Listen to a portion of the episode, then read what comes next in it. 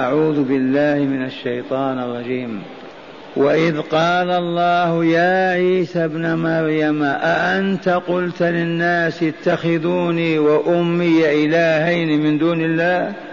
قال سبحانك ما يكون لي أن أقول ما ليس لي بحق. إن كنت قلته فقد علمته. تعلم ما في نفسي ولا أعلم ما في نفسك إنك أنت علام الغيوب. ما قلت لهم إلا ما أمرتني به أن اعبدوا الله ربي وربكم. وكنت عليهم شهيدا ما دمت فيهم. فلما توفيتني كنت أنت الرقيب عليهم وأنت على كل شيء شهيد. إن تعذبهم فإنهم عبادك. وإن تغفر لهم فإنك أنت العزيز الحكيم. قال الله قال الله هذا يوم ينفع الصادقين صدقهم. لهم جنات تجري من تحتها الأنهار خالدين فيها أبدا. رضي الله عنهم ورضوا عنه. ذلك الفوز العظيم. لله ملك السماوات والأرض وما فيهن.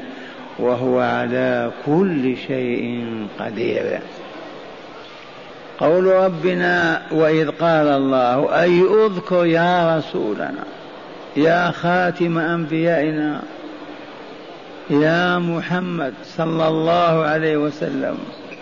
أذكر إذ قال الله يا عيسى ابن مريم وذلك في عرصات القيامة. ما هو في هذه الحياة؟ وذلك يوم يبعث الله الخلائق. إذا لم ما قال وإذ يقول الله؟ اذكر إذ يقول الله. هذا أمر متحقق مقطوع الوجود يعبر بالماضي عنه لا بالمضارع. مثله أتى أمر الله فلا تستعجلوه وهو قيام الساعة. اذكر إذ قال الله يا عيسى ابن مريم ماذا قال له مستفهما إياه ليبكت النصارى وليذلهم ولتقوم الحجج أمام العالم الموجود عليهم. يا عيسى ابن مريم أأنت قلت للناس اتخذوني وأمي إلهين من دون الله؟ وحاشا عيسى ما قال. ولكن التوبيخ والتقريع والتنيب لأولئك الذين ألهوا عيسى وأمه وعبدوهما من دون الله. أما عيسى فقد تقدم بيانه وإذ قال عيسى لقد كفر الذين قالوا إن الله هو المسيح ابن مريم وقال المسيح يا بني إسرائيل اعبدوا الله ربي وربكم إنه من يشرك بالله فقد حرم الله عليه الجنة ومأواه النار وما للظالمين من أنصار. هذا فيه تقريع وتأنيب وإقامة الحجة أمام العالم المخلوقات يومئذ. على هؤلاء عبدة المسيح وعلى الكافرين به من اليهود. ولو كانت الهداية بيد الإنسان لكان لا يوجد يهودي ولا نصراني يسمع هذه الآيات إلا يقول آمنت بالله لا إله إلا الله محمد رسول الله. ولكن يدخل في رحمته من يشاء. أنت قلت للناس اتخذوني وأمي إلهين من دون الله. من أم عيسى؟ مريم البتول العذاب. يوجد الآن وقبل من يقول لا نحن ما ألهنا مريم. ووالله لألها مئات بل ملايين منهم. حالهم كحال الأم إذا هبطت. هذا يقول كذا وهذا يقول كذا. والله أخبر وهو العليم الخبير. والله لقد اتخذوها إلها مع الله. إن لم يتخذ الفلانيون فالفلانيون اتخذوها. وهم طوائف اثنين وسبعين طائفة. وإلا لا؟ إذا واتخاذهم لها إلها بمعنى عبدوها. يقدسون اسمها ويذكرون ويرقصون ويدعون ويستغيثون. هذا هو التأليه هذا هو العبادة. فالذين ضلوا من أمة الإسلام عندما يقدسون الأولياء ويدعونهم ويستغيثون بهم ويرفعون أصواتهم. أليس ذلك هو التأليه والعبادة؟ والله لا هو التأليه والعبادة. ما يقول ألهناهم أبدا ما اتخذنا عبد القادر إلها مع الله. والله لقد اتخذتموه. ما دمتم تستغيثون به. يا راكب الحمراء يا مولى بغداد يا سيدي عبد القادر وأنت في الغرب والشرق. تدعوه دعاء الله. تقول ما عبدته وما تزيد. أية عبادة أعظم من هذا؟ وتقول هذه الشاة لسيدي عبد القادر. هذه البيضة. لسيدي عبد القادر. المرأة تريد أن تنتج دجاج تأتي بالبيض الملقح وتضع عشر بيضات سبعة ثمانية تحت الدجاجة وتعلم على واحدة بالفحم الأسود وتقول هذه لسيدي عبد القادر حتى يبارك الجميع ويخرج الدجاج. من أندونيسيا إلى موريطانيا هذا هبطت هذه الأمة أكثر من ثمانمائة سنة. والشاهد عندنا في تأليهم لعيسى ومريم ما يقول القائل ما ألهنا مريم؟ عبدتموها. ما قلتم فيها إله؟ قلتم أم الإله. ولكن دعاؤها والاستغاثة بها والذبح لها والركوع والانحناء وتعليق صورتها هذه العبادة. هذا هو التأليه والشاهد عندنا في قد يقول قائل لا ما ألهنا مريم. والله يقول وقوله الحق في عرصات القيامة. يا عيسى ابن مريم أأنت قلت للناس اتخذوني وأمي وأمي إلهين من دون الله؟ فقال عيسى سبحانك. تنزيها لك وتقديسا وبعدا لك عن أن تكون على أن يعبد معك غيرك. ما يكون لي أبدا وليس من شأني أن أقول ما ليس لي بحق. وهل لي من حق في أن أعبد؟ أنا أنا خلقت أنا رزقت أنا أمت أنا أحييت أنا أنا كيف يكون لي حق العبادة؟ بأي حق؟ إذ العبادة تكون بالحق فالذي خلقك ورزقك وحفظ حياتك وأوجدك الكون كل هذا يستحق عبادتك أما الذي لا دخل له فيك أبدا فكيف تعبده؟ ما يكون لأن أقول ما ليس لي بحق. كوني أقول الناس ألهوني أو ألههم ما عندي حق في هذا. يعبد الله عز وجل بحق إيجادنا وحفظنا وامتداد حياتنا وخلق الحياة كلها من أجلنا. هذا يستحق أن يعبد. أما الذي ما خلق ولا رزق ولا أمات ولا أحيا ولا صحح ولا مرض كيف يعبد؟ بأي حق؟ ثم قال إن كنت قلته فقد علمته. من باب الفرض والتقدير والعالم كله يسمع في عرصات القيامة. إن كنت قلته أي هذا القول وهو أني قلت الناس ألهوني ووالدتي فأنت تعلم فقد علمته.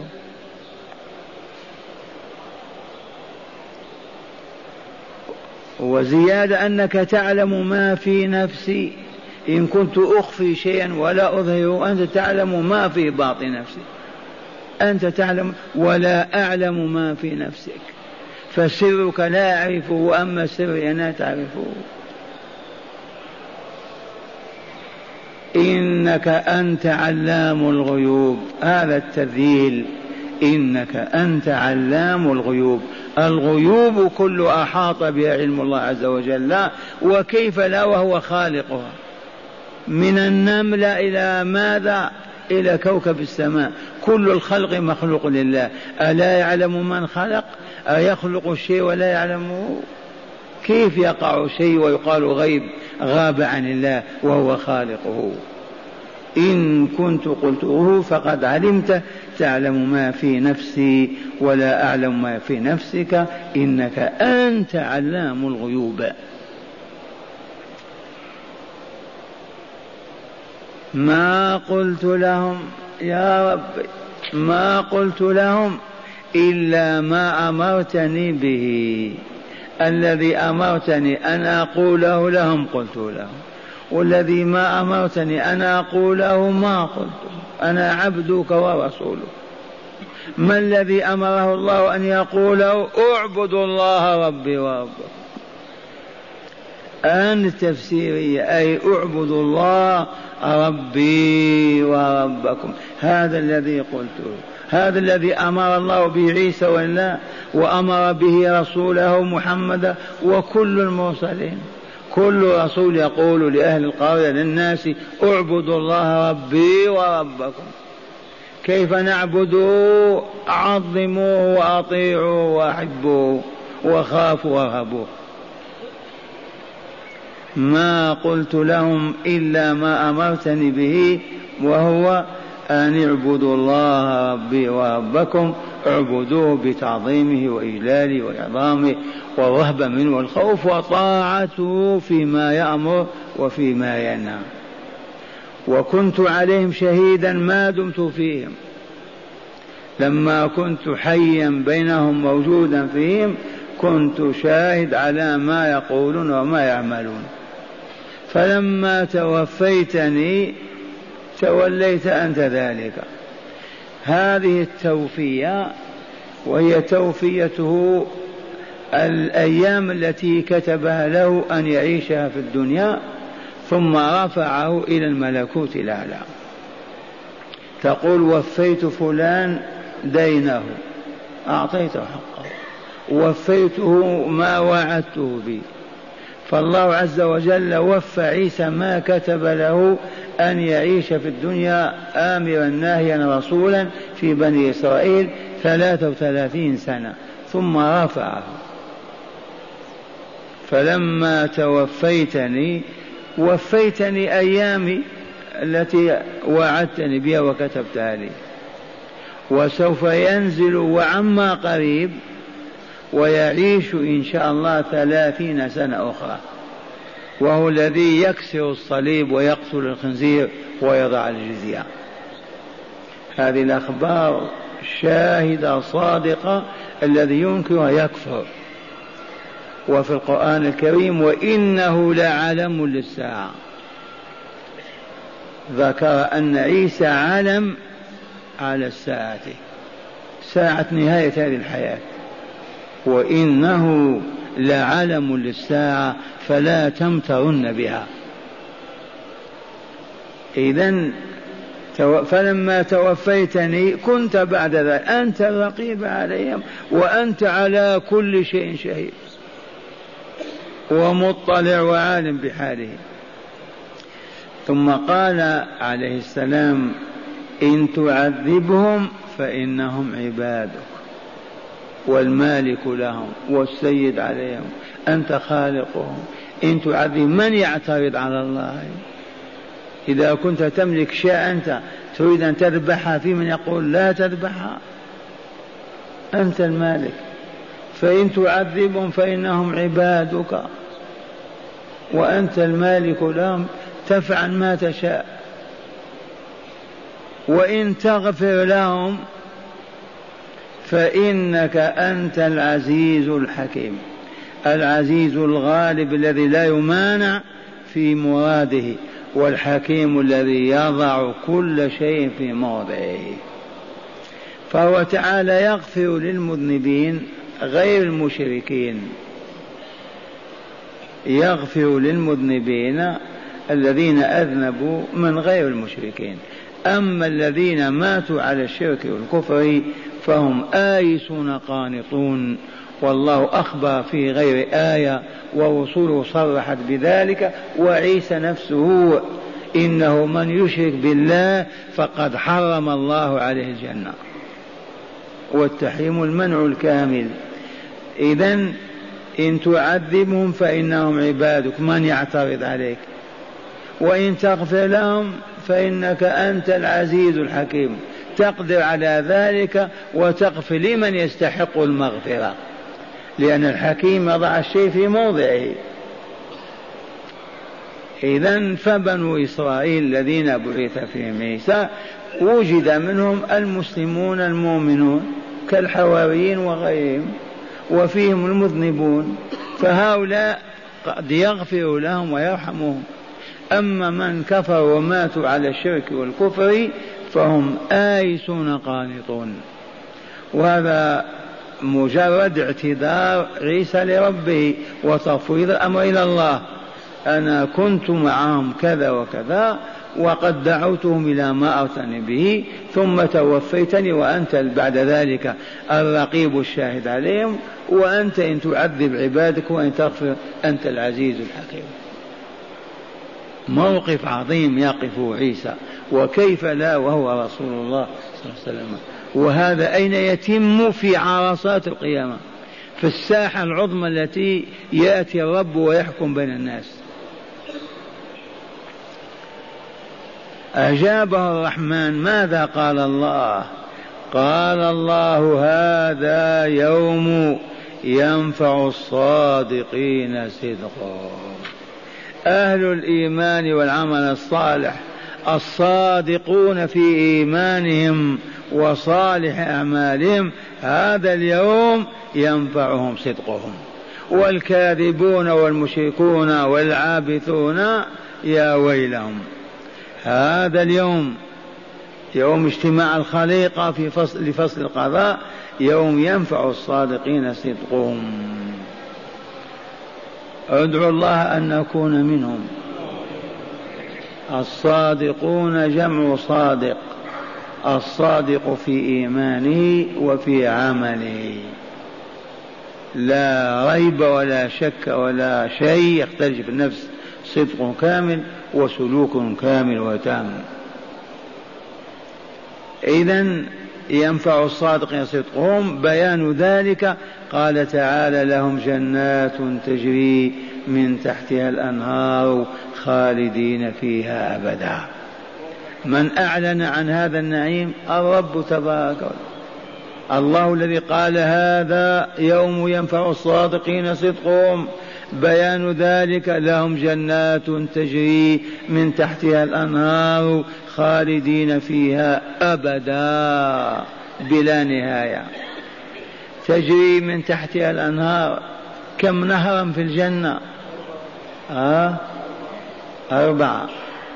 هذه الأنهار تجري تحت الأشجار والقصور.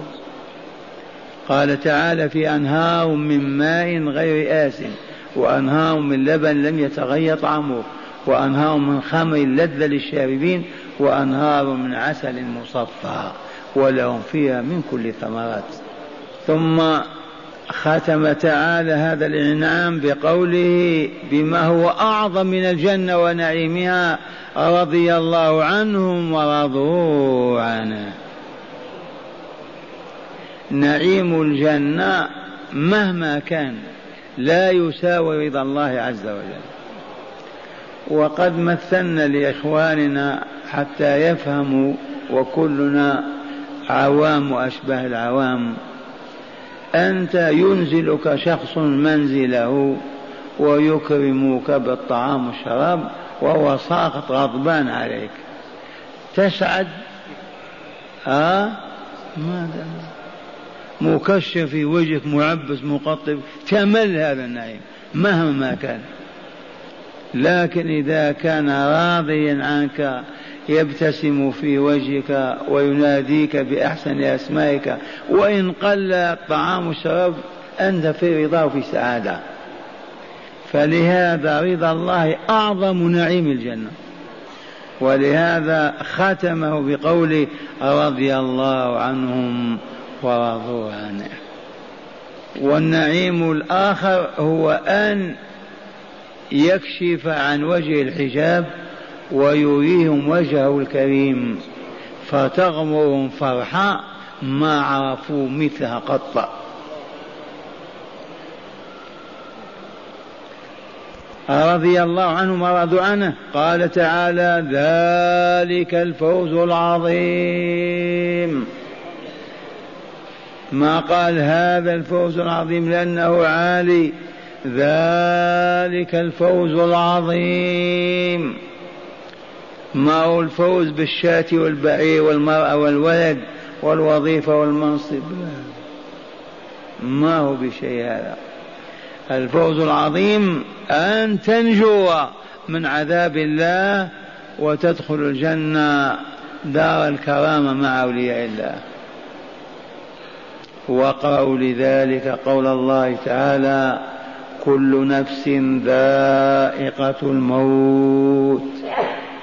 وإنما توفون أجوركم يوم القيامة. بيان ذلك فمن زحزح عن النار وأدخل الجنة فقد فاز. فمن زحزح بعيدا ملايين الأميال عن النار وأدخل الجنة فقد فاز.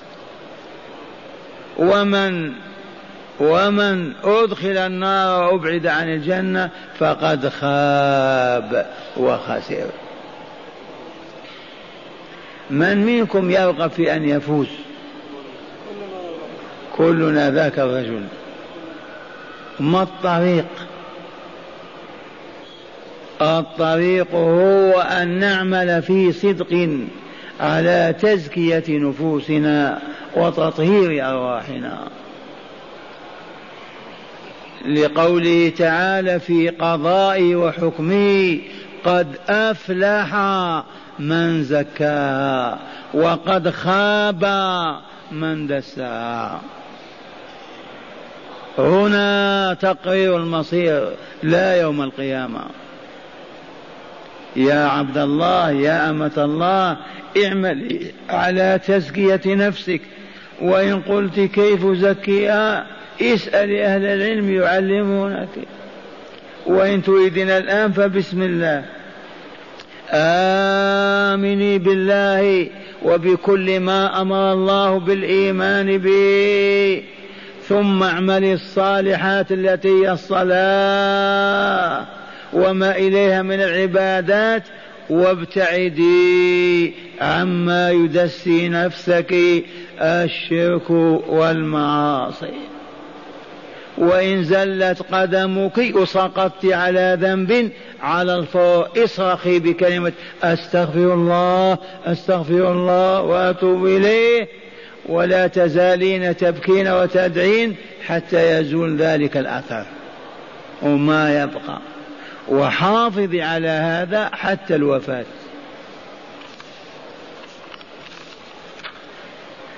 ثم قال تعالى لله ملك السماوات والأرض وما فيهن. كل شيء لله. الجنة والنار والكفار والمؤمنون والعوالم كلها لله إذ هو خالق وموجدها. كان ولم يكن شيء منها فله ملك السماوات والأرض يعطي من يشاء ويمنع من يشاء يعز من يشاء ويذل من يشاء يزكي من يشاء و فقط علمنا أن مشيئته تابعة لحكمته. ما هي مشيئة؟ هوجة كمشيئتنا إذ هو الحكيم. يشاء رحمة من عبد أقبل عليه وطرح بين يديه يبكي بين يديه. لله ملك السماوات والأرض وما فيهن من خلائق. أما الملائكة فقد عرفنا السماوات السبع تئط بالملائكة. وهو على كل شيء قدير. ما من شيء أراده إلا وقدر على إيجاده. فلهذا ادعوه واسأل ما شئت مما هو خير لك فالله لا يعجزه شيء. لكن لا تتنطع وتغلو في الأسئلة. تقول يا رب ارزقني أولادا صالحين وأنت لم تتزوج وعندك المال وأبيت تتزوج. هذا السؤال بدعة باطل هذا.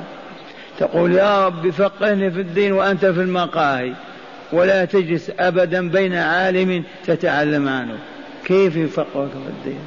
هذا ولنستمع إلى الشرح في التفسير زيادة لعلمنا. اسمعوا. قال معنى الآيات يقول الله تعالى لرسوله محمد صلى الله عليه وسلم واذكر لقومك إذ قال الله تعالى يوم يجمع الرسل في عرصات القيامة ويسألهم ماذا أجبتم ويسأل عيسى بمفرده توبيخا للنصارى على شركهم. يا عيسى ابن مريم أأنت قلت للناس اتخذوني وأمي إلهين أي معبودين؟ يقرره بذلك فينفي عيسى ذلك على الفور ويقول منزها ربه تعالى مقدسا سبحانك. ما يكون لأن أقول ما ليس لي بحق.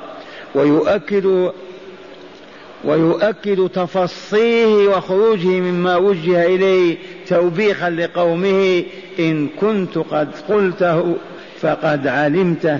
يا رب إنك تعلم ما في نفسي فكيف يقول فكيف بقولي وعملي؟ تعلم ما في نفسي فكيف بقولي إذا قلت وعملي إذا عملت من باب أولى. وأنا لا أعلم ما في نفسك إلا أن تعلمني شيئا لأنك أنت علام الغيوب. ما قلت لهم إلا ما أمرتني به وهو أن أقوله لهم وهو اعبدوا الله ربي وربكم وكنت عليهم شهيدا أي رقيبا. فلما توفيتني برفع إليك كنت أنت الرقيب عليهم. ترقب أعمالهم وتحفظها لهم لتجزيهم بها. وأنت على كل شيء شهيد أي رقيب وحفيظ. إن تعذبهم أي من مات منهم على الشرك بأن تصليه نارك فأنت على ذلك قدير. وإن تغفر لهم أي لمن مات على التوحيد فتدخله جنتك فإنك لذلك أهل فإنك أنت العزيز الغالب على أمره الحكيم الذي يضع كل شيء في موضعه فلا ينعم فلا ينعم من أشرك به ولا يعذب من أطاعه ووحده. فأجابه الرب قائلا فأجابه الرب تبارك وتعالى قائلا هذا يوم ينفع الصادقين صدقهم. صدقوا الله تعالى في إيمانهم به فعبدوه وحده لا شريك له ولم يشركوا معه سواه. ونفع لهم أن أدخلوا به جنات تجري من تحتها الأنهار خالدين فيها لا يخرجون منها أبدا. مع رضا الله تعالى عنهم ورضاهم عنه بما أنعم به عليهم من نعيم لا يفنى ولا يبيد. ذلك الفوز العظيم. إنه النجاة من النار ودخول الجنة. وفي الآية الأخيرة يخبر تعالى أن له ملك السماوات والأرض وما فيهن من سائر المخلوقات والكائنات خلقا وملكا وتصرفا يفعل ما يشاء فيرحم ويعذب وهو على كل شيء قدير. لا يعجزه شيء في الأرض ولا في السماء وهو السميع العليم. هداية الآيات. أولا توبيخ النصارى في عرصات القيامة على تأليه على تأليه عيسى ووالدته عليهما السلام. مرة ثانية من هداية الآية توبيخ النصارى في عرصات القيامة على تأليه عيسى ووالدته عليهما السلام. ثانيا براءة عيسى عليه السلام من مشرك النصارى وأهل الكتاب.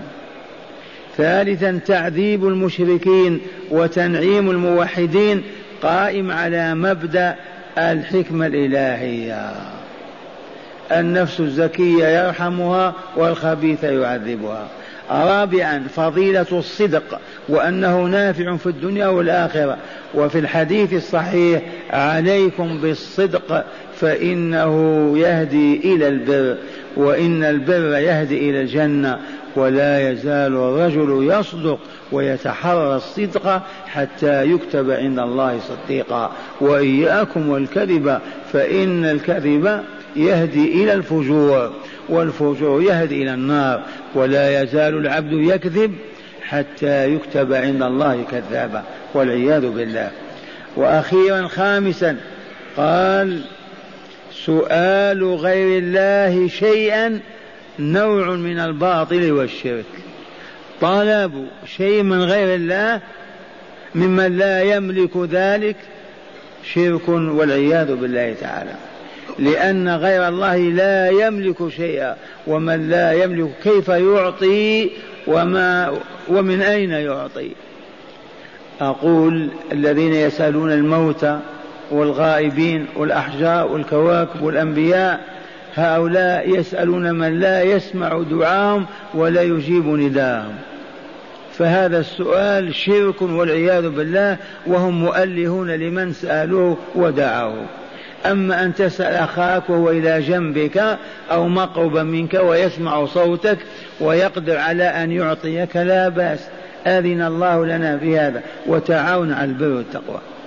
لكن كونك تأتي إلى خاربة من المباني ما فيها أحد وتقف عند الباب يا أهل الدار أعطونا أغنونا أشبعونا كذا تضحك الناس عليك.